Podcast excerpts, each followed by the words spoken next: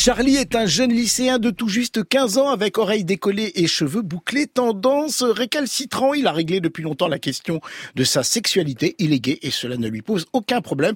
Peut-être que ça en pose aux autres, ce qui lui vaut des railleries, mais il a fait, il a et il a fini, je vais y arriver, par ne plus y être sensible. D'autant qu'il est très entouré par ses potes de toujours, un quatuor soudé autour de leurs différences, mais qui vient malheureusement d'exploser en vol car elle, en français dans le texte, une jeune fille transgenre est partie dans un lycée de jeunes filles. C'est donc le jour de la rentrée et Cupidon, qui n'est jamais à l'abri d'un petit coup retort du destin, fait asseoir Charlie à côté de Nick, collégien rugbyman, qui traîne son hétérosexualité tatouée sur le front.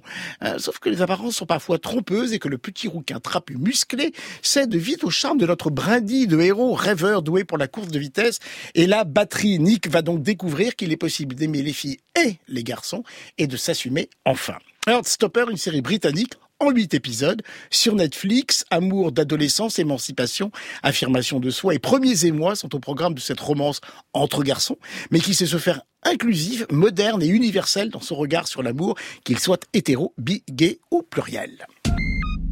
Dans un monde idéal, avec quelle sorte de garçon t'aimerais sortir? Bonne année, cher garçon de Troyes Oh, voilà Charlie Spring. Bonne année. Oh oui, vous êtes là-bas, à côté de Nicolas Nelson. Salut. Salut.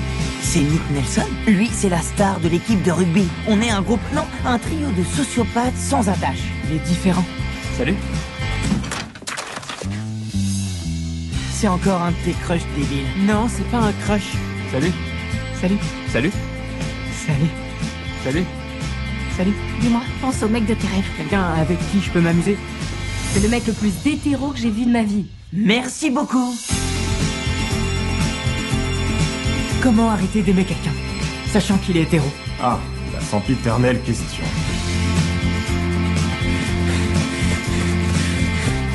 Je voulais te demander quelque chose. Tu veux sortir avec moi? Tu veux entrer dans l'équipe de rugby? Quoi? Heartstopper, adapté du roman graphique de Alice Osman qu'elle avait publié sur le web et qui avait été vu plus de 50 millions de fois, ce qui n'est quand même pas rien, paru chez nous chez Hachette et adapté par son autrice d'ailleurs pour la version télévisée.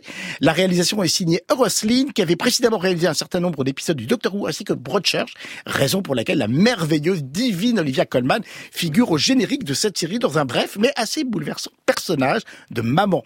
Dans les rôles principaux, citons les débutants et déjà enthousiasmants, mais qu'est-ce qu'ils ont les Anglais dans leur petit déjeuner pour être aussi doués que ça Kit Connor, Joey Locke, William Gao et Yasmine Argent. Alors je ne sais pas pour vous, mais la presse écrite est déjà énamourée. 20 minutes nous dit c'est comme déguster un chocolat bien fondant ou se rouler dans un plaid tout doux. Cette délicieuse romance pour ados est une série feel good, à la fois inspirante et tendrement réconfortante. Et le San Francisco Chronicle pardon, dit, Heartstopper parvient à capturer les joies et les peines de l'adolescence où pouvoir accepter sa relation vaut tout l'or du monde. Avaken sur Heartstopper, qui est déjà un énorme succès sur la Euh, plateforme ouais, Netflix. hein. carrément. Non, mais bah, c'est feel good, c'est effectivement le, le bon mot, un bonbon. C'est une série que j'ai trouvée absolument charmante. On s'attache très très vite aux personnages euh, qui sont bien écrits, qui sont bien interprétés, comme vous l'avez dit. Alors moi, j'ai toujours beaucoup aimé les, les films et les séries qui se passent au lycée, Euh, les couloirs bondés, euh, les salles de classe, les bibliothèques, euh, euh, les, les- la circulation euh, compliquée des désirs, des sentiments, les frustrations, les inquiétudes, les doutes qui naissent.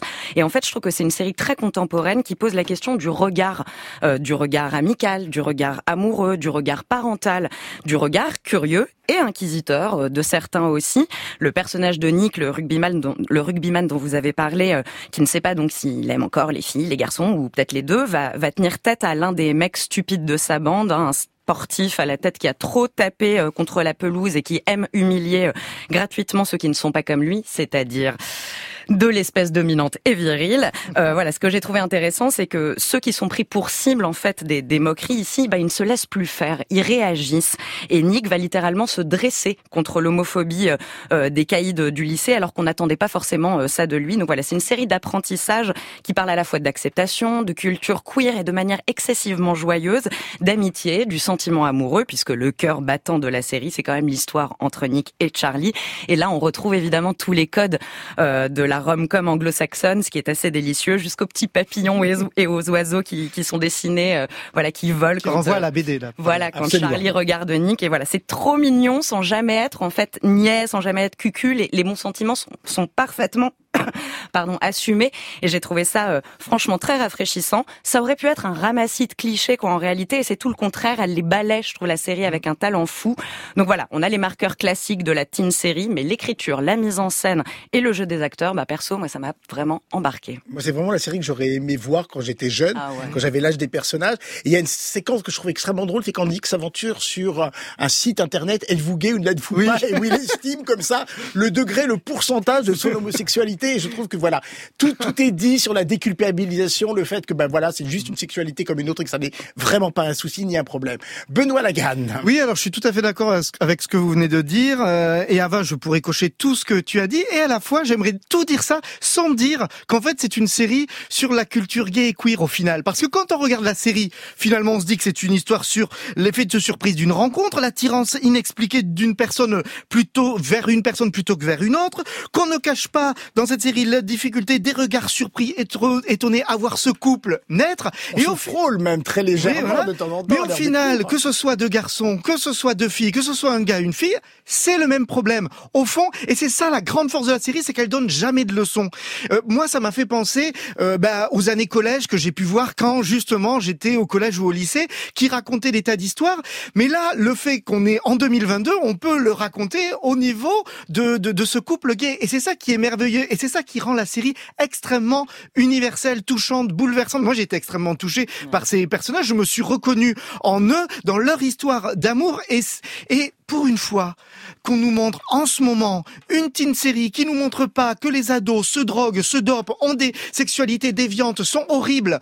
Enfin, finalement, Euphoria, j'ai parlé de toi là? Non, je sais pas. Mais et que les personnages Oh, le sont tacle en douce et que, et que- et que les personnages par ailleurs ne sont pas beaux comme dans Euphoria. J'ai parlé de toi d'ailleurs. Enfin que je... Là, tiens, son running gag, il est content. Mais- non, non, Ah non, mais, oui, mais, mais c'est vrai normal que, people, effectivement. Mais c'est vrai, Ouais, voilà. ils, ils nous ressemblent comme dans les années collège, ils nous ressemblaient. Et c'est ça qui est magnifiquement bouleversant euh, dans cette série.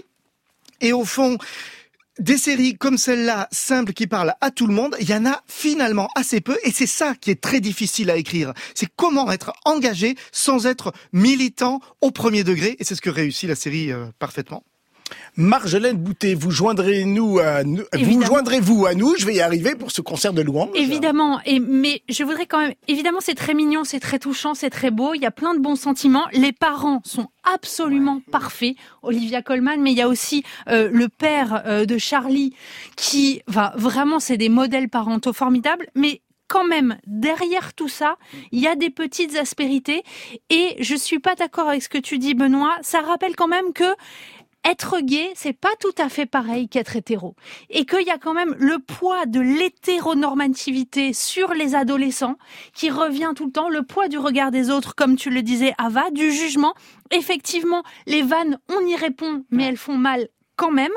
Et j'ai les réputations, etc., le caractère souvent très exclusif des amitiés. Donc il y a quand même, sous les bons sentiments, cette violence propre à l'adolescence, à des sentiments qu'on n'arrive pas très bien euh, à gérer. Et moi, c'est cet aspect-là qui m'a le plus touchée. Et effectivement, Ils en font comme- une force. Complètement. oui, mais voilà, c'est c'est quand même ça fait mal et, et euh, je rejoins Xavier en disant que c'est une série que j'aurais aimé voir euh, quand j'étais euh, adolescente et, et au collège. Je pense que ça m'aurait fait beaucoup de bien. Bon, moi, je croise le doigt pour qu'on ait une saison 2 parce qu'il y a une autre histoire d'amour qui est Ah oui, amorcée entre absolument. elle et son petit copain qui sont deux acteurs. Entre Tao et elle, je pense que Tao, il est génial. tous Les personnages secondaires sont formidables. ouais. Voilà, on a très envie de voir si éventuellement eux aussi vont avoir droit à quelques feuilles qui tourbillonnent autour d'eux. Ah, il y en a eu déjà. Il y en a eu absolument au tout dernier épisode, mais on ne va pas tout dire évidemment. Mais on vous la recommande effectivement Ouais. parce qu'elle a l'air comme ça rose bonbon, feel good série, et c'est complètement le cas. Mais il y a des petites, assi- voilà, c'est un petit peu acidulé et, quand même Ça parle de l'âge tendre et c'est un âge qui n'est pas et c'est une série pas de très tendre. 2022. Voilà. Effectivement, il faut raconter ça et on racontera ça différemment dans trois ou quatre ans. Mais je pense que le chemin entamé est quand même le bon chemin. Heartstopper sur Netflix.